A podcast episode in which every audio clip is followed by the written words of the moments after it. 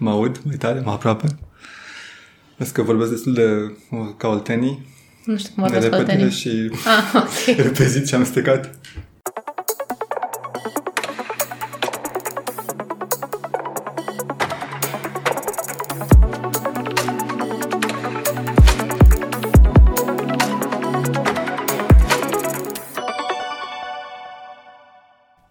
Bună, eu sunt Sabina și acesta este Zest, un podcast despre scrisul la fileu când îți iese punctul greu. Sau nu, ca așa e în tenis. Azi l-am alături pe Adrian Soca, jurnalist sportiv încă de pe băncile școlii. A visat de mic să scrie despre fotbal și a făcut-o ani de zile la publicații cunoscute. Când nu și-a mai găsit locul în presa mainstream, a fondat propriile proiecte. În 2012 a lansat 30.0, unul dintre cele mai populare site-uri românești dedicate tenisului. Iar câțiva ani mai târziu a lansat lead.ro, o publicație de sport care scrie despre lucruri importante și deseori ignorate. Spune că e greu și complicat să duci două astfel de proiecte, dar că nu a renunțat la ce face. Bună, Adrian! Bună, mersi de invitație. Eu mersi că ai venit, că ți-ai făcut timp, știu că ești foarte ocupat. mai ales Or... acum că e turneu. Da, um, s-a terminat turneul pentru români ceva mai devreme, așa că avem timp de mai mult timp decât am fi avut în mod normal sau decât ne-am fi dorit să avem în mod normal. În perioada asta eu să Open. Știu că tu, că tu și că voi mai, mai călătoriți la turnee. Acum la US Open ați fost. Cum, cum hotărâți la care mergeți sau care Da, uite că US Open e singurul la care am mers până acum și nu știu cum s-a făcut. În fiecare an a rămas cumva pe la finalul listei, poate și pentru că la final de sezon oarecum și stăm destul de obosiți. Mm-hmm.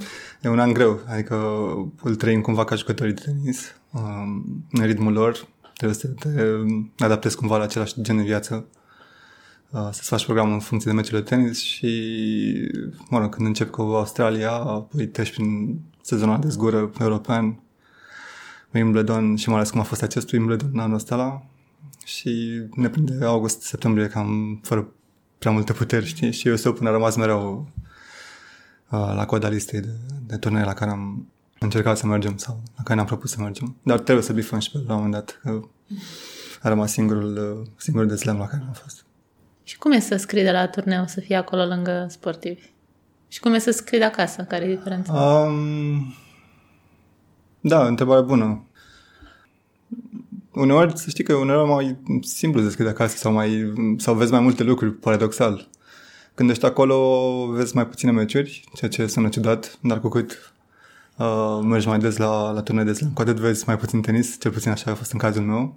Uh, din nou, paranteză, rezultatele românilor sunt uh, contribuie la, la starea asta de fapt pentru că având atâtea lucruri de făcut uh, cu ei, nu mai ai timp să mai mergi la, la alte meciuri.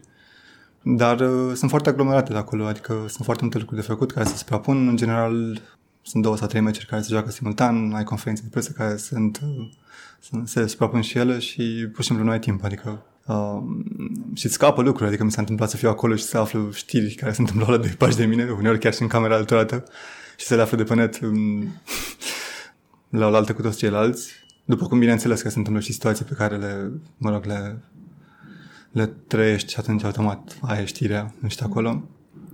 Dar sunt experiențe cu totul diferite și fiecare are cumva farmecul ei. Dar când ești prezent, la turneu, nu știu, cred că îți deschide cumva ochii într-un fel în care de acasă e dificil și de asta îi încurajăm pe toți și tot timpul am scris chestia asta să ca um, oamenii, oamenii să meargă la turnee și să, să trăiască pe pielea lor experiența aia de, de a fi acolo, știi? Pentru că pur și simplu înțelegi altfel lucrurile. Mm. Ți se schimbă cu totul perspectiva și nu știu, îi vezi pe sportivi altfel, îi înțelegi, empatizezi mai ușor cu ei, um, înțelegi specificul sportului ăsta și pur și simplu nu cred că să mai vezi vreodată lucrurile cum le vedeai înainte. Cam, cam asta. Uh, tu ai fost pasionat de fotbal de mic, citeam undeva. Mm-hmm. și ai lucrat, uh, așa ai ajuns să scrii în presa sportivă? Da, da, da. Când uh, de la tata mi se trage, aveam mi-aduc aminte, cred că prima amintire pe care o am, aveam șase ani și am mers cu el să cumpărăm, cred că un ziar de sport și avea, țin minte așa cum era un chinar bleu, așa, cu programul primei etape din campionatul național de fotbal și mi se părea foarte remarcabilă chestia aia că, iată, aveam un start, știi, adică un început de ceva cu 18 echipe câte erau atunci la start și tot era posibil și era toamnă ca și acum și uh, mi-aduc aminte și un meci din Chinarul la FC Bihor cu Universitatea Craiova. Eu sunt uh, de lângă Craiova și um, bineînțeles că țineam cu, cu Craiova și de acolo a început totul, știi? Um, tata era foarte pasionat, cum spuneam, și de la el mi s-a mi-a pasat încetul cu încetul microbul ăsta. Am început să citesc, să mă uit la meciuri, să, să consum cât mai mult. Nu prea aveai conținut la vremea aia, că n-aveai de unde să, să găsești. De aia cumva, după Revoluție, a fost așa ca un, ca un uh, miracol când am văzut primele ziare de sport color și cu informații bogate și cu știri de afară, din fotbal internațional, ceva nemaipomenit. Și, mă rog, îi nebunisem pe ai mei că aveam teancuri întregi de ziare prin casă, nu mai aveai loc să mai treci de ele prin, uh, la mine prin cameră sau prin toată casa. Citeam tot ce prindeam, mă uitam la tot ce prindeam și cred că cumva așa a apărut chestia asta cu hai să scriu și eu despre sport.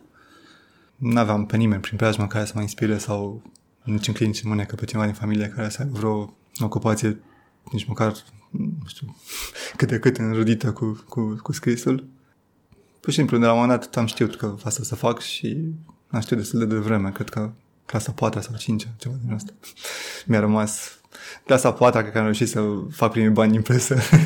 am, uh, am vândut, între ghilimele, de fapt, nu, am vândut uh, pe bani. Am, am făcut un ziar pe foaia de mijloc din caietul de matematică sau de română, nu mai știu pe care am scris, nu mai știu, cred că pagina întâi era o cronică de a unui meci în Italia. pagina a doua era plin de glume, pagina a treia erau cu știri din clasă și pagina a patra cu serialul nostru, nu mai știu ce, copiam eu dintr-o carte de, care îmi făceam eu de acasă. Și am vândut-o colegului de cameră, de, de bancă, de bancă. Și din banii aia știu că mi-am luat ce ne luam noi de la școală din pauză mare, cred că vreo 3-4 zile am fost, n-am avut nevoie de bani de acasă. Te-ai susținut. Mhm, da, eram deja antreprenor. Și apoi în, nu mai știu, în 5-8 cred că am făcut ziarul clasei, și după aia școlii, și după care al liceului și clasic. Și tot așa. Uh-huh. Până când am plecat din, din orașul uh, um, de făcut în liceul și m-am mutat în Craiova și acolo realmente în două săptămâni primul lucru pe care am făcut să, pe care, pe care mi l-am dorit și pe care l-am făcut a fost să caut un ziar local, să bat la ușă și luați-mă și pe mine. A, din liceu încă? Mm, nu, doar ce terminasem liceu uh-huh. și îmi la facultate și m-am dus la Cuvântul Libertății se chema, uh-huh. în Craiova. Da, erau, era, cred că jumătatele octombrie și deja, cred că am publicat o știre pe la sfârșitul octombrie. Și așa am început cu, cu scrisul și da, revenind ce mă întrebai tu, fotbal foarte un timp, după trei ani în Craiova am venit în București la ProSport. Acolo am preluat departamentul de fotbal internațional, care a devenit specialitatea mea.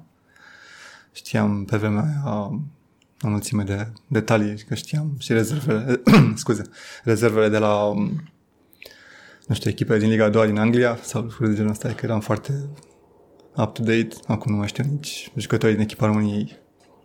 Am pierdut cu totul legătura acum. Pe vremea aia însă erau eram foarte pasionat și am lucrat, uh, mai știu, trei sau trei ani la ProSport, alți doi la Sport Total, un alt ziar de sport, după care am revenit la ProSport. După aia o televiziune cu programe sportive, cum îmi place să zic acum. Și cam asta a fost uh, experiența în presă de sport. Și s-a terminat așa într-un moment în care pur și simplu simți că nu mai îmi găsesc loc acolo, pentru că atunci când ești foarte aproape de fenomen, îi vezi cumva și porțile mai puțin, mai puțin plăcute, știi? Mm-hmm. Și la un punct încolo simți că fie eu nu mai sunt la fel sau începeam să fiu eu la care eram, fie sportul sau fotbalul nu mai era la care îmi plăcea mie și lucrurile s-au legat de așa natură încât uh, m-am deconectat, adică am ieșit din presă de sport și de la fotbal am... Ai trecut la tenis? Am trecut la tenis, da, după, după un ocol. Am lucrat în presa tabloidă, paradoxal. un capitol foarte interesant, de care nu mi în vreun fel genul sau lucruri de genul ăsta, adică nu mă dezic de el, pentru că a fost o experiență utilă, să înveți niște lucruri, să, oricum, ce se făcea pe vremea aia, presa tabloid de aici, adică era mult mai cu minte decât ce se face acum în mare parte în, pe internet, în o bună parte din site-urile quality. Despre ce ani vorbim? Um, 2008-2010. Mm-hmm. Încă nu explodase. Da, da, da, încă nu era ce, ce, vede, și... da, ce vedem acum. Și ce ai învățat din uh, presa tabloidă? Da, păi tocmai ce începea uh, site-urile din România începeau să-și, mă rog, să-și facă echipe, să publice conținut, să se, să se îndepărteze de la, de la epoca aia în care se punea conținutul din ziar și atât. La noi s-a început destul de târziu, cred, față de cum ar fi trebuit.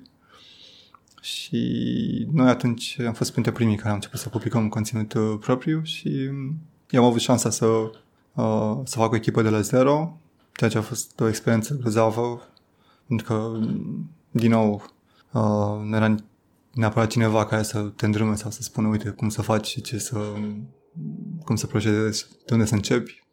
Pur și simplu am început să fac lucrurile așa cum le-am făcut de foarte multe ori în viață, pe bază de feeling, așa cum credeam eu că ar trebui făcute sau cum ar credeam că probabil că le fac cei care au experiență în, în zona asta și am avut șansa să mi se dea foarte multă încredere și am construit o echipă de care eram și sunt și acum foarte mândru pentru că toți au, au crescut foarte frumos și au fost doi ani grozavi împreună. Era o atmosferă de aia grozavă, așa cum, cum îți dorești să fii într-o echipă și uh, împreună cred că am avut niște rezultate, experiențe, momente memorabile, știi? Adică am învățat multe lucruri împreună și mergea totul așa foarte fain până când cumva cursul lucrurilor a trebuit, a trebuit, să, a trebuit să ne oprim pentru că a venit criza, lucrurile trebuie să se schimbe, s-a schimbat cum se întâmplă în corporații, conduceri și fiecare ne-a văzut de drumul ei.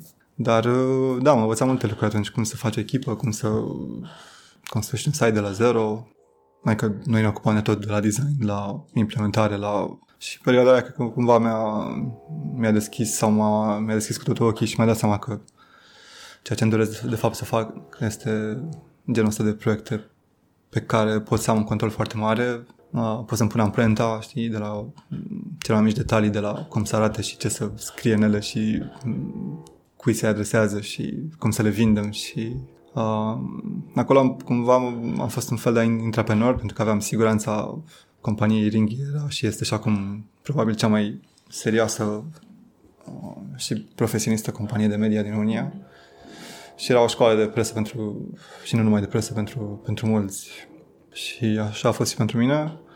Și am învățat, uh, sau lucrurile pe care am învățat acolo le-am aplicat după aia în, în ce urma să, să devină ce am început și motivul pentru care probabil suntem aici. Da, și după ringhe am petrecut un an, cred, în, în holdingul rival care încerca să imite cumva ce, ce făcea ringhe, adică adevărul. Era un fel de ringhe balcanic sau românesc cu specificul de rigoare, dar care a eșuat cumva pentru că probabil că nu era construit pe, pe motivele corecte și pe procedurile corecte. Și după un an acolo cumva am ajuns în punctul în care te uitai în stânga și în dreapta și te dai seama că nu prea mai sunt direcții în care te simți bine să fii.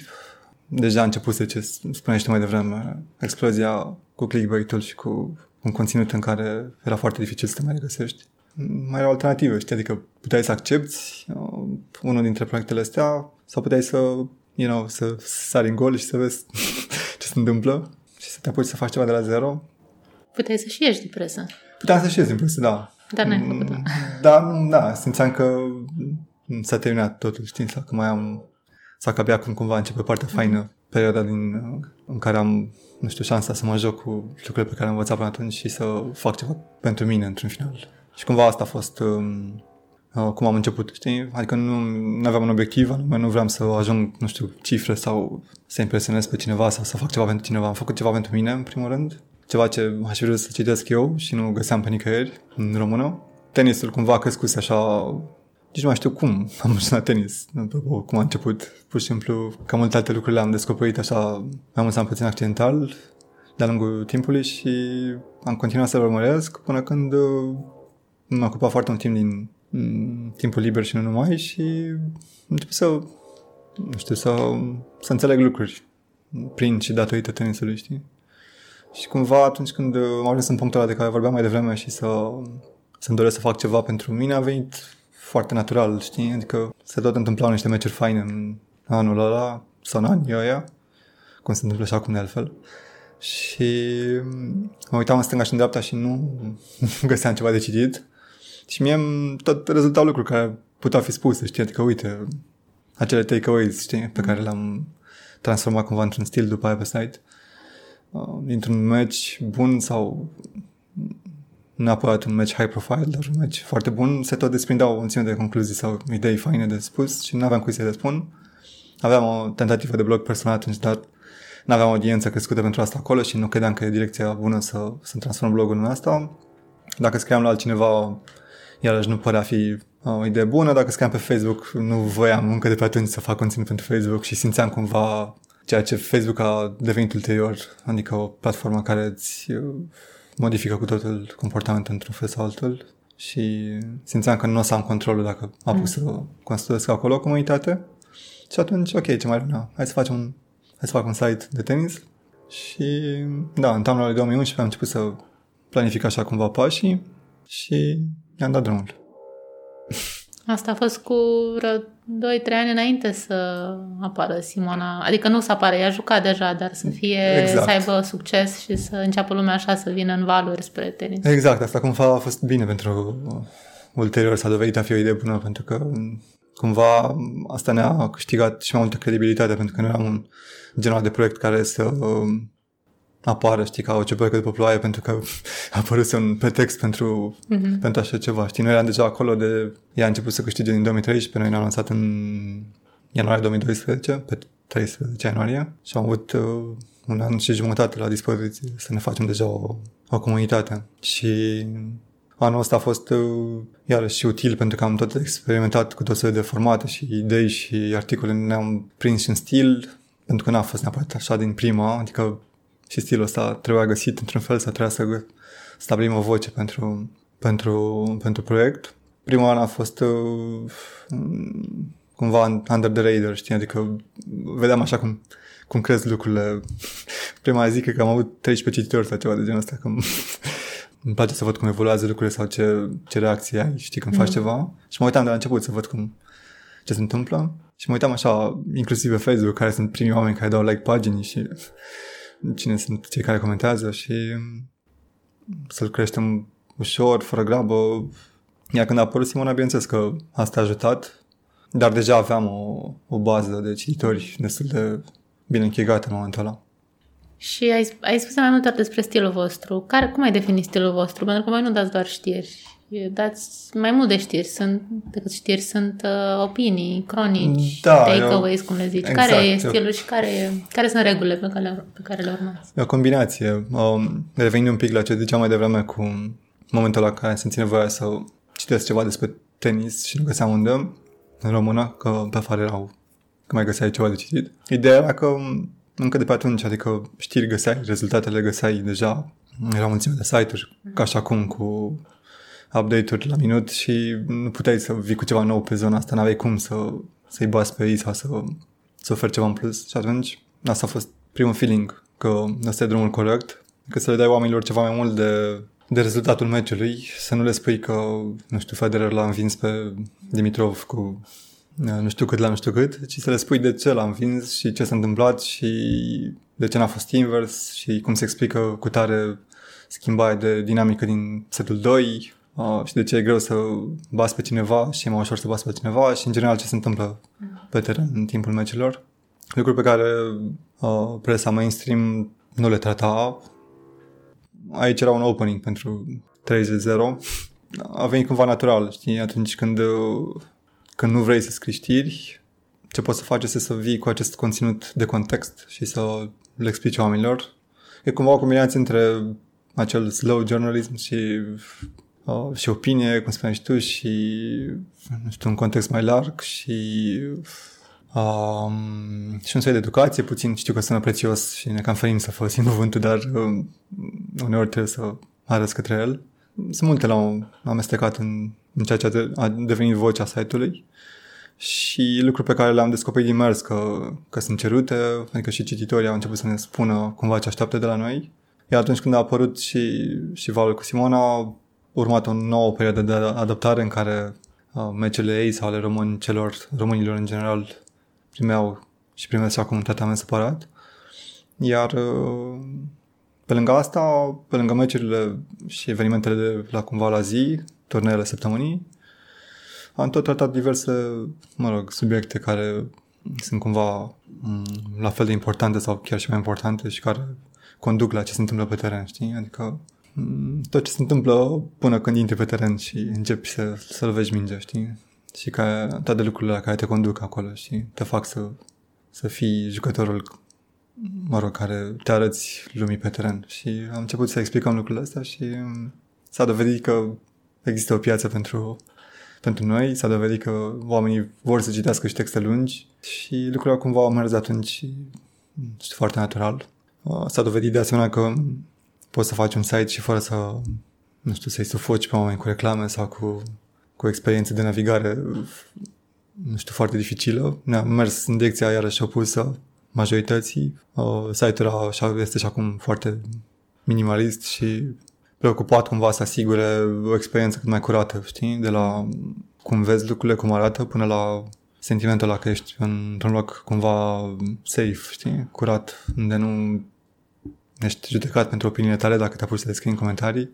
Nu poți găsi oameni cu care poți să schimbi o, o opinie fără să, nu știu, să trebuiască să te ferești de troll sau de ce se mai întâmplă în, știi, în comentarii. Știu, știu. Așa, în internetul românesc. Și asta a fost un, uh, un lucru de care, cu care ne-am mândrit tot timpul, știi, și pe care, și în care am investit foarte mult timp și foarte multe resurse și nopți uh, nedormite ca să asigurăm această stare de, cumva, de, de bine pentru care nu e, nu e un bine artificial, știi? Adică nu e ca și cum zugrăvim frumos să, să nu se vadă, nu băgăm ceva supreș. Mm-hmm. Nu, pur și simplu se întâmplă natural și cel mai fain e că oamenii au început să contribuie ei, cititorii au început să își însușească aceste, aceste cumva direcții sau valori și să cumva să-i, să-i ia pe cei noi care mai derapau așa și să le explice că uite aici nu e ca pe alte site-uri pe care sunteți voi obișnuiți și aici se vorbește frumos și nu se înjură și nu se scriu în penii și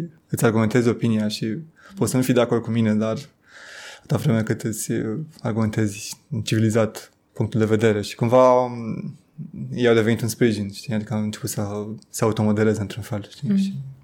Ați făcut asta la început prin moderare? sau cum Da, trebuie să cumva să... Și la început, de fapt, foarte mult timp am mers așa pe ideea de a explica oamenilor de ce anumite comentarii nu pot să rămână. Și le lăsam o vreme și lângă ele veneam și cu preciziile noastre, știi? Mm-hmm. Și uite, așa și pe dincolo. Nu o lua personal, nu trebuie să te simți, nu știu, atacat sau jignit sau gonit sau mai știu eu cum. Dar uite de ce nu e în regulă să faci body shaming, de exemplu, mm. despre jucători, despre sportivi sau alte lucruri de genul ăsta. Și aveam acest, acest dialog continuu cu ei până când, ok, dacă nu înțelegeau de vorbă bună, trebuia să trebuia cumva să, să facem ceva și am fost destul de fermi uh, pentru că uh, ne permiteam să, să nu facem compromisuri pentru că nu, nu eram într-o goană de trafic, nu aveam obiective de trebuie să ajungem la, nu știu, un milion de cititori sau lucruri de genul ăsta, știi? Nu avem, uh, nu vindeam trafic la kilogram și asta, asta cumva ne dădea libertatea de a ne lua propriile decizii fără să răspundem în fața cuiva. Și într-un final s-a dovedit că asta era exact ce, ce a funcționat cumva favoarea noastră, adică asta a devenit unul dintre punctele forte ale site-ului și ne-a deschis calea către o audiență faină, către foarte mulți prieteni, către oameni care ne admiră cumva sau pe care am aflat ulterior că îi uh, inspirăm și asta mm-hmm. a fost unul dintre cele mai faine lucruri care ni s-au întâmplat, să vedem, nu știu, inclusiv alte proiecte care au început să, să cumva să nu să replice, dar să, să ia anumite elemente, știi, și să, să le folosească și ei și asta a fost foarte fain. Cu audiența noastră avem o relație grozavă chiar și acum. Ne vedem cu ei ocazional, vorbim, nu știu, facem Q&A-uri, dialogăm pe mail sau pe unde putem și o relație super, super faină care s-a consolidat în timp și a devenit așa foarte apropiați și site-ul cumva, după tot timpul ăsta, a devenit și a lor, știi? Și ei cumva simt asta sau știu asta, sau dacă nu le spun suficient de des, uite, acum e o ocazie în plus să le reamintesc că e și site-ul lor și ține și de ei să, să ne ajute și o fac deja să, să ducem mai departe, că nu e, nu e simplu să țin un proiect ca asta în continuare la fel ca început, știi? Care a fost modelul vostru și care e acum de business? Că ai spus că n-am venit prea aveți reclame, uh-huh. nu vindeți trafic la kilogram.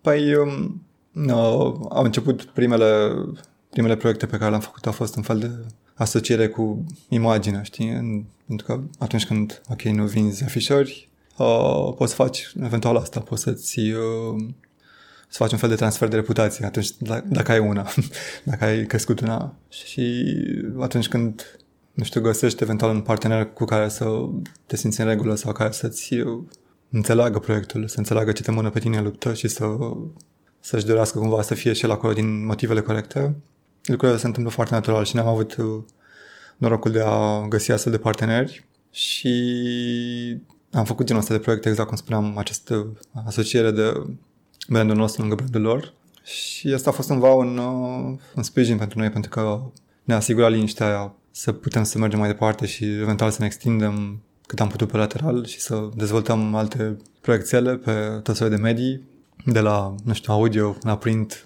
video și toate mediile posibile. Și da, cam asta am făcut uh, mai tot timpul ăsta, în ultimii, cred, 5 ani. Primii 2 ani am mers uh, din propriile resurse. Mm. Și um, când spun al mers, în paranteză, că vorbesc la plural, mă refer la mine și la Camelia care s-a, s-a, s-a alăturat în, la puține luni după ce am lansat site-ul. Iar la câțiva ani distanță l-am întâlnit și pe Andrei și a venit și el în echipă. Bogdan m-a ajutat tot timpul cu, cu partea de suport și uh, design în primii ani și apoi uh, toate implementările tehnice pe care le dezvoltam. Apoi uh, am avut foarte mulți uh, colaboratori uh, care în momentele cheie deveneau un fel de full-time, începând cu Codruț, el a fost primul, Dana Maria și alți, alții, alte semnături care ni s-au alăturat pe parcurs. Deci cam asta a fost coloana vertebrală și în acei primi ani am, am rămas, ne-am susținut din, din resurse proprii și apoi în 2014 am început să facem proiecte care ne-au permis să să dezvoltăm conținutul și pe această direcție de care am amintit tu la început, să mergem la, la zemuri, la turnee mari de afară, fiind uh, la momentul ăla printre sing... mă rog, am, era o turnee la care am singuri din țară, apoi a început să ni se alăture tot mai mulți uh, colegi din presa mainstream, la turnee de Grand Slam și la alte evenimente. Și am putut să facem lucrurile astea poate ani, nu mai știu, cred că sunt 15 slamuri sau uh, unde am fost și unde am putut să, în primul rând, să învățăm lucruri noi pe care nu le, nu le știam până atunci și să ne, cumva să ne creștem și noi nivelul și apoi să uh, facem acest conținut uh, Vezi că mă tot feresc de exclusiv, știi? un cuvânt care și-a pierdut cumva sensurile sau da. a fost golit de conținut, din păcate. Um, dar, da, era un conținut exclusiv în multe ocazii care ne-a adus public nou și uh, care ne-a ajutat să creștem cumva. Și asta a mărit volumul de conținut uh, original. Uite, un cuvânt bun, că tot suntem în epoca originals. Conținut original și firește că asta ne-a consolidat și ne-a permis în același timp să, să mărim numărul de, de proiecte speciale care la rândul lor au, ne-au permis să cumva să ne susținem și să să ținem în viață acest cerc, știi? Pe de parte făceai un proiect care îți ducea un income și cu acel income te ducea alte turnee și tot așa. Adică, practic, tot ce am câștigat am reinvestit în, în uh, proiecte. Așa au apărut și publicațiile pe print. Am făcut deja, le-am pierdut numărul, cred că sunt mă rog, nu sunt fără număr, nu sunt nenumărate, dar sunt, uh, alea câte sunt, sunt uh, solide, știi, și au presupus un volum de muncă foarte mare la fel am făcut acea misiune video an de an la turneul feminin de la București și mă rog ce am mai făcut de-a lungul timpului pe site. Asta a fost una dintre lucrurile cumva pe care le-am uh, avut tot timpul în vedere să nu lăsăm lucrurile la fel, știi, adică să încercăm mereu formate noi. Uneori le-am abandonat chiar dacă mergeau, doar pe ideea să ținem lucruri interesante, știi, să nu repetăm, să nu facem lucruri pe care riscăm să le epuizăm, știi? Adică să le, mă rog, să le faci din nou și din nou până, până când nu mai ai ceva uh, nou de spus. Plus că țineam lucruri interesante nu numai pentru cititori, ci și pentru noi, știi? Și da, cam asta a fost cu, cu proiectele. Iar uh, de anul ăsta am mai făcut un pas iarăși curajos. Am făcut multe lucruri care cumva la vremea respectivă erau premiere într-un fel sau altul sau printre primii în România care le-au încercat și acest uh, sistem de abonamente pe care l-am lansat anul ăsta și care le cumva le permite oamenilor, uh, cititorilor să ne susțină direct, e iarăși unul dintre ele. Contribuie și el la, la această autosusținere pe care, despre care discutam și am mers pe subscriptions pentru că și nu pe donații directe, așa mm-hmm. cum uh, se face și se face deja la scară largă și în România, pentru că simțeam că cumva asta valorizează cumva uh, proiectul, știi? Adică um, e ok să fie un... să-i dai o valoare economică la urma oamenii, știi? Adică oamenii să, să înțeleagă că conținutul bun costă și asta e o formă directă prin care plătesc pentru a primi ceva în plus și nu... Mă rog, la, n-am o problemă neapărat cu donațiile, numai că mi se pare că ni se potrivește mai bine sistemul ăsta pe care l-am lansat noi și care merge foarte bine și ne, ne-a dat cumva un suflu nou și ne-a permis să depășim și unul dintre cele câteva momente cumva mai dificile care, sau, care sunt cumva inevitabile într-o, într-un astfel de proiect pe termen lung. A, citește lumea print, apropo de reviste? Da, să știi că citește chiar și în aproape 2020. Uh, cred că în România, nu știu, presa din România la noi printul a, a rămas fără suflu cumva mai repede decât era programat uh, sau decât a fi trebuit și față de alte piețe, la noi uh, pierderea de semnificație a ziarelor și a revistelor s-a petrecut mult mai accelerat și cumva acum e un fel de compensare într-un fel, știi, adică tocmai pentru că s-a întâmplat atât de repede, cumva mai există acum un, știi, un fel de, un fel de piață și pentru asta vorbesc de, de noi sau de piesa de sport. N-am neapărat un insight pe, pe general. Dar um, noi când am făcut primul proiect era un fel de pe print, a fost un fel de întoarcere la origini, știi, de unde, mă rog, începusem uh, presa, depusem eu presa de sport și nu mai știu că am făcut la, când am împlinit patru ani, am vrut să facem un fel de best-of al celor mai bune texte din, de pe site la momentul ăla și să le trecem cumva pe hârtie și așa a apărut acel pe curat. Am luat acele texte bune de pe site, lângă care am adăugat cumva alte câteva scrise special pentru revistă și așa a apărut primul, prima revistă și pentru că am făcut-o pe prima, după aia, hai de ce să nu facem și pe a doua, uh, hai să facem una cu totul, adică cu conținut special pentru revistă, care nu mai e pe site. Am mers și aia bine, am zis că ok, nu mai facem alta că ne-a ajuns, că, că a fost extrem de dificil să să trecem prin toți pașii aia uh, cu alte lucruri uh, despre care nu te învață nimeni, știi? Găsește hârtia potrivită, alege, găsește tipografia, uh, găsește formatul potrivit, găsește oameni care se pricep să-ți facă o revistă uh, și așa mai departe. Uh, adaptează conținutul la... pentru că cumva nu mai uh, nu mai mergea neapărat același stil ca pe site. Și toate lucrurile astea pe care le facem paralel cu mers la turnee sau cu conținutul de zi de pe site, uh, uh, mă rog, îți cer ceva de la tine? Și tot timpul după fiecare proiect spuneam că ok, nu mai facem, ne-a ajuns. Uh, și de fiecare dată, bineînțeles, că mai făceam una nouă. Am făcut un album foto dedicat Simonei. Și apoi, bineînțeles, când s-a întâmplat acel prim slam, ideea era tot timpul acolo, adică era gândită cu, cred că un an, doi înainte, pentru că am avut această convingere că Simona o să câștige cu certitudine un Grand Slam și eram pregătiți. Uh, când va câștiga, nu dacă va câștiga, când va câștiga, primul lucru pe care facem este să facem o, o revistă. Și când a câștigat anul trecut uh, la, la Paris, am dat uh, buzna să, să facem repede coperta și să, să anunțăm și să lansăm acel, uh, acea poveste a primului slam. Și normal că după ce faci pe prima și Simona îți câștigă și al doilea slam, uh, să faci și, și al doilea slam. Și acum iată-ne dintr-o dată într-o serie, adică cumva trebuie să ne păstrăm uh, seria, nu? În picioare și să faci, să vedem. Întrucât am certitudinea că va urma și un al treilea, să vedem ce vom face și la al treilea. Încă n-am o, va trebui să variem cumva pentru că deja intrăm în zona în care trebuie să schimbăm. Nu mai putem să repetăm. Plus că povestea celui de-al treilea semn nu mai sunt atât de sexy, așa că, așa că trebuie să cumva să modificăm ceva. Și așa și cu printul. Am făcut print, apoi am făcut uh, și tricouri și tot așa ne-am jucat uh, cu tot soiul de lucruri pe care cumva mergea să pui uh, logo-ul nostru, pentru că, din nou, ne permiteam uh, să facem asta, pentru că sunt, există niște oameni care le, cumva le pasă de, de proiectul ăsta și de site-ul ăsta și care le drag, ceea ce e super fain, știi? Um, le drag să, să poarte ceva pe ei cu acel logo pe, pe tricou sau ce mai avem noi. Lucru care e foarte măguritor și onorant în același măsură. Și cumva asta ne permite să ne uităm și pe alte direcții de eventuală extindere. În măsura în care mai putem, pentru că mai mult sau mai puțin stăm tot aceeași, aceleași câteva perechi de mâini care fac toate aceste lucruri. Și nu cred că am comunicat asta foarte clar de-a lungul timpului, pentru că oamenii tot timpul au impresia că suntem mult mai mulți. Adică Cât sunteți? Până un număr. Păi, da, adică în esență noi, cei care facem aceste, suntem câți trei sau patru, aceste proiecte, și bineînțeles, atunci când sunt uh, lucruri de genul studioul video, ne luăm o echipă cu care lucrăm.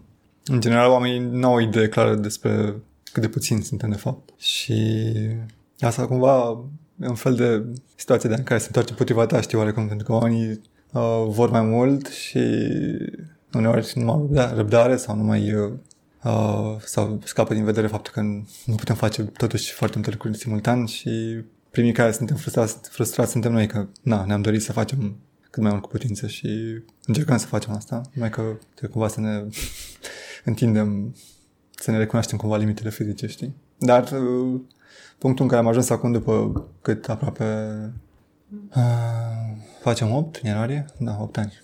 Wow. Wow. Uh, da, suntem într-un punct acum în care ne permite cumva să ne, să ne extindem într-o serie de direcții interesante. Să sperăm că să putem să facem asta. Și să vă măriți echipa, poate. Și să ne mărim și echipa, da, ca, să, ca să putem să le susținem pe toate. Vreau să te întreb și de lead.ro, care este un alt proiect al tău. Da. Uh, și scrie, am văzut că ai scris că ai creat un proiect pentru jurnalismul digital din 2020, care se apropie.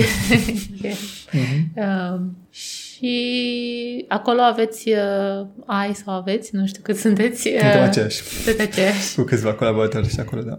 Ok, deci uh, cu atât mai dificil. Mm. Uh, scrie despre mai multe sporturi. Da. Uh, cum e diferit proiectul lead.ro de 30.0 și care e scopul tău cu proiectul respectiv și dacă s-a adeverit uh, faptul că e pentru 2020, dacă ți-a, ți-a îndeplinit așteptările. Uh, rămâne să vedem la anul, nu?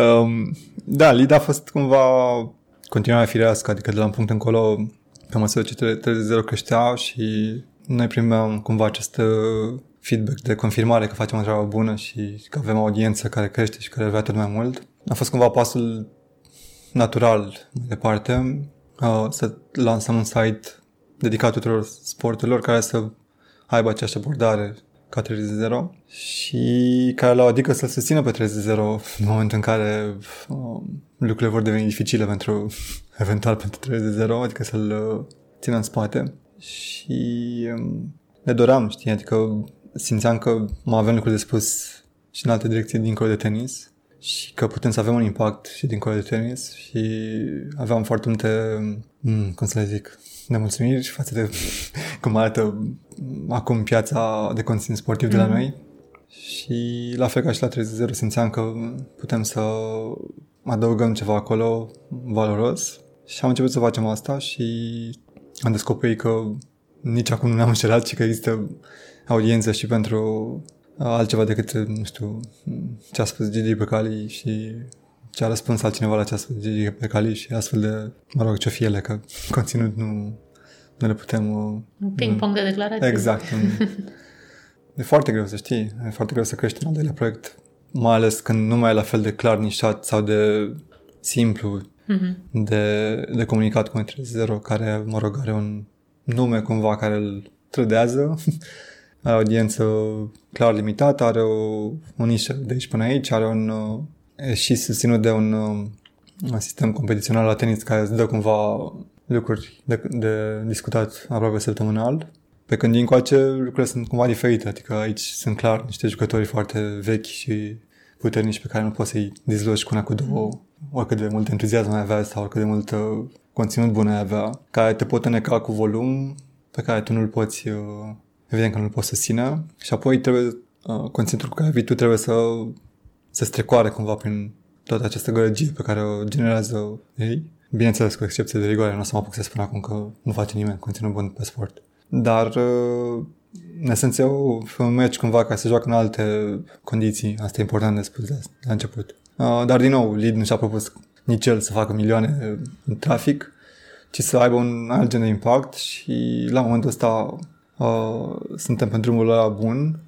Iar uh, despre 2020 era o formă de a spune că, că ne construim o audiență, o audiență care nu vrea să citească de Gigi Becali, care era cumva ignorată de um, presa generalistă și care cumva trebuie să te adresezi pe limba ei sau pe, pe formatele pe care le preferă ea. Nu spun neapărat că am uh, reușit în totalitate, însă suntem exact pe drumul cel bun. Uh, pe o experiență foarte interesantă să, să mergi cu două site-uri în paralel și să le cumva găsești vocea fiecare și să le, nu știu, să le gestionezi provocările, provocările fiecare pe măsură ce cresc și să vezi cum se îndepărtează cumva, adică nu mai aceste challenges nu mai sunt aceleași, știi? Um, iar lead are cu siguranță niște obstacole probabil mai mari decât, decât ale 30 care este bine ancorat în audiența lui. Lead și-a format și la audiența lui foarte sănătoasă,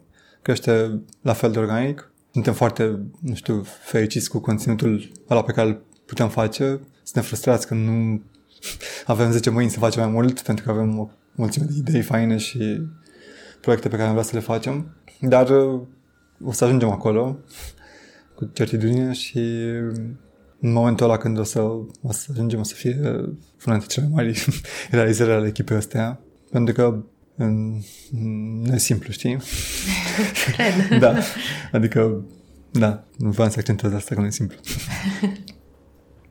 Cred că e chiar foarte complicat. Da, este complicat. Dar um, lead e foarte fain, știi? Adică un proiect de care suntem foarte mândri, uh, care cumva um, am promutat mult din ADN-ul 3.0 de la aceeași uh, aplicare către um, și conținut și formă și împachetarea lui, exper- aceeași experiență curată, uh, aceeași grijă pentru, uh, pentru audiență, pentru, uh, nu știu, valorile pe care cumva le comunicăm, le dăm mai departe. Subiecte pe care le, le alegem, uh, sportivii care sunt uh, ignorați uh, și despre care se scrie foarte puțin, în general, uh, poveștile lor de viață pe care le găsim foarte, nu știu, inspiraționale și sunt foarte multe lucruri faine pe care aș putea să vorbesc o zi întreagă despre, despre lucrurile pe care le facem acolo. Și anul viitor, cred că, apropo de 2020, cu Olimpiada de la Tokyo, va fi o, o ocazie foarte faină și pentru Lead și pentru noi să ne batem cu conținutul nostru și să vedem ce fel de impact putem să avem și ce lucruri putem să mișcăm cu el.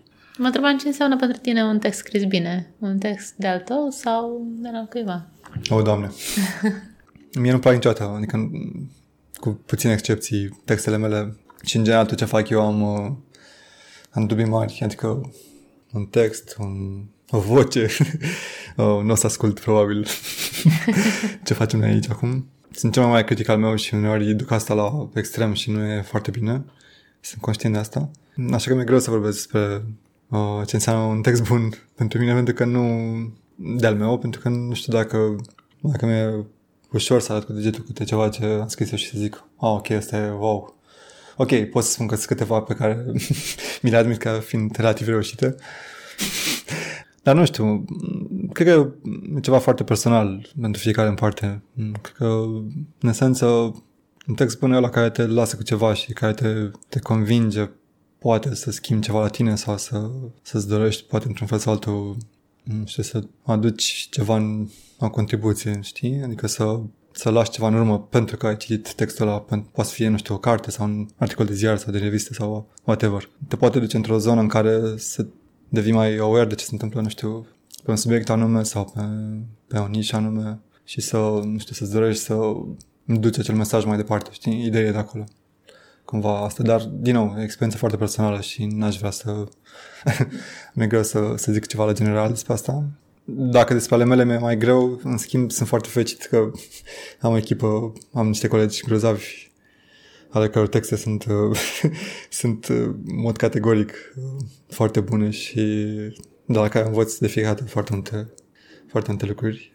Asta m-a, m-a, m-a ajutat cumva să descoper un soi de obiectiv nou, acela de a fi un fel de enabler. Vine un ah. cuvânt forțat, probabil, în engleză. Adică mi-aș dori să... Să-i ajuți. Da, cumva, da. Să, ceea ce îmi doresc, de fapt, este să creez contextul ideal pentru ca alți oameni să-și pună talentul în valoare, știi, într-un fel sau altul. Și cumva asta, cred că încerc să fac acum, să fac tot ce ține de mine într-un fel sau altul ca aceste două proiecte și tot ce se dezvoltă pe lângă ele să atragă cât mai mulți oameni talentați și să le dau un spațiu unde să crească și unde ei să, să poată să facă lucruri care să aibă un impact, știi, la oameni, pentru că cred că avem nevoie de, de genul ăsta de conținut. Avem nevoie mare încă. Și mai, mai puțin important ce fac eu nume, numele meu sau lucruri de genul ăsta, știi? Adică, în esență, acum fac în esență de toate, adică de la editări, de la scrie chestii pe care, nu știu, le faci de la 5 minute la 5 ore până la, nu știu, trimiți și plicul dacă e nevoie, fac orice, știi? Adică... Așa e când ești antreprenor. Da, adică da, exact, așa e. Nu mai... Uh, n-am muncit nicăieri vreodată la fel de mult cum o fac uh, în structura asta, dar nici n-aș uh, mai dau probabil pentru... Adică chiar m-a întrebat cineva recent și nu știu ce ar trebui să se întâmple ca să, ca să fie ceva mai, mai interesant decât uh, și mai provocator decât uh, ce facem acum. Uh, bine, ultima întrebare să mai pun. Uh-huh. Dacă ai avea la dispoziție un panou publicitar mare, să spunem la Victoriei, uh-huh. și ai putea să scrii pe el ce vrei tu, ce ai scrie? Mamă, te întrebai, trebuie să-mi dai din timp asta să mă gândesc la ea. Uh... Poți să te gândești. Nu? Faină. Știi, de regulă sunt un copywriter mai bun decât sunt acum. Adică mi-e greu să găsesc uh... Vrei să dau un pic șofaie? Uh, te concentrezi în bine. Uh, cred că mi-ar trebui să-mi dea o zi, poate nu știu, cred că e ceva de genul be aware sau be kind sau kinder. Vezi, uite, scrie ceva ce nu are legătură cu ce facem noi. Nu știu, cred că timpul în care trăim acum sunt uh, așa cum sunt și nu e foarte dificil să mai uh, să ne mai conectăm foarte ușor la ce se întâmplă în jurul nostru, știi? Acest out, outrage, în general, toată lumea e furioasă de ceva, toată lumea e scandalizată în orice moment de de niște lucruri de care n-ar trebui să fie probabil. Și uităm să, ah, nu știu, să încercăm să înțelegem mai mult sau mai bine pe cei cu care interacționăm. Și cred că asta ar trebui să scriem pe panourile de la Victoria sau pe Concord sau pe undeva, să încercăm să ne punem mai des în papucii celorlalți, să încercăm să înțelegem mai bine de unde vine ei și de ce fac niște lucruri pe care le fac, să încercăm să vedem că fiecare poveste are măcar două perspective din care te poți uita la ea și să nu mai judecăm atât de repede și da, cam asta, să fim mai sună clișeu, știu, dar e necesar să spui astfel de clișee, știi? Uh, să fim mai, cumva mai rezonabili și mai îngăduitori sau mai buni. Îngăduitori și cu noi înșine, aici alt capitol la care trebuie să fac o treabă mai bună, dar și cu cei pe care îi iubim sau pe care îi îndrăgim sau pe care îi, îi luăm de modele. Uh, aici tenisul e sport grozav pentru că te ajută să, să faci lucrurile astea, știi? Adică te obligă să, să ai răbdare și să, să vezi mai multe perspective și să înțelegi că lumea nu se sfârșește la primul uh, moment neplăcut sau înfrângere dureroasă sau eveniment pe care tu îl considerai inacceptabil sau care nu te se întâmple sau alte lucruri de genul ăsta, alte etichete care se aplică destul de ușor și îți dai seama că e și mâine o zi, că undeva în lume începe un alt meci pe care îl poți probabil câștiga data viitoare sau ai o poză de la capăt și că va veni și ziua ta. Uite ce face Simona în general pentru tenisul și sportul românesc e, e bună educație în sensul ăsta și tenisul în general, de asta e un sport pe care îl, pe care îl iubesc și pe care îl, uh, îl recomand tuturor, este și nu doar să privească, ci și să joace, pentru că atunci când uh, îl joci, știi, uh, te expui pe tine te treci printr-o serie de stări de care nu e conștient că există, există te lași să fii vulnerabil și, și te, te educă mult, știi? Și e bine să fii și vulnerabil să-ți permiți să fii vulnerabil. E bine să te și te împingi pe tine și să să-ți depășești, nu știu, limitele astea și da, și la final mă gândeam la cum e pe teren, știi cum e bătălia între doi dușmani care la final își dau palma la fileu își ba, mm. uh, și merg mai departe. Uh, cam asta cu, cu panoul, știi? Să fim cumva poate mai, mai rezonabil și mai îngăduitori și să ne lăsăm să fim și vulnerabili, că duce la multe lucruri bune. N-ar încăpea pe un panou, știu asta, dar um, da, cam asta. Încape în podcast. Mm-hmm. ok, mulțumesc frumos pentru discuție. Și eu mulțumesc, a fost uh, grozav. Eu sunt Sabina Varga, gazda Zest. Identitatea vizuală e creată de Silviana Toader. Zest apare de 3-4 ori pe lună, miercurea dimineața. Dacă vrei să afli imediat când public un episod nou, abonează-te într-o aplicație sau pe blacusens.ro. Mulțumesc că ești un ascultător cu Zest. Pe curând!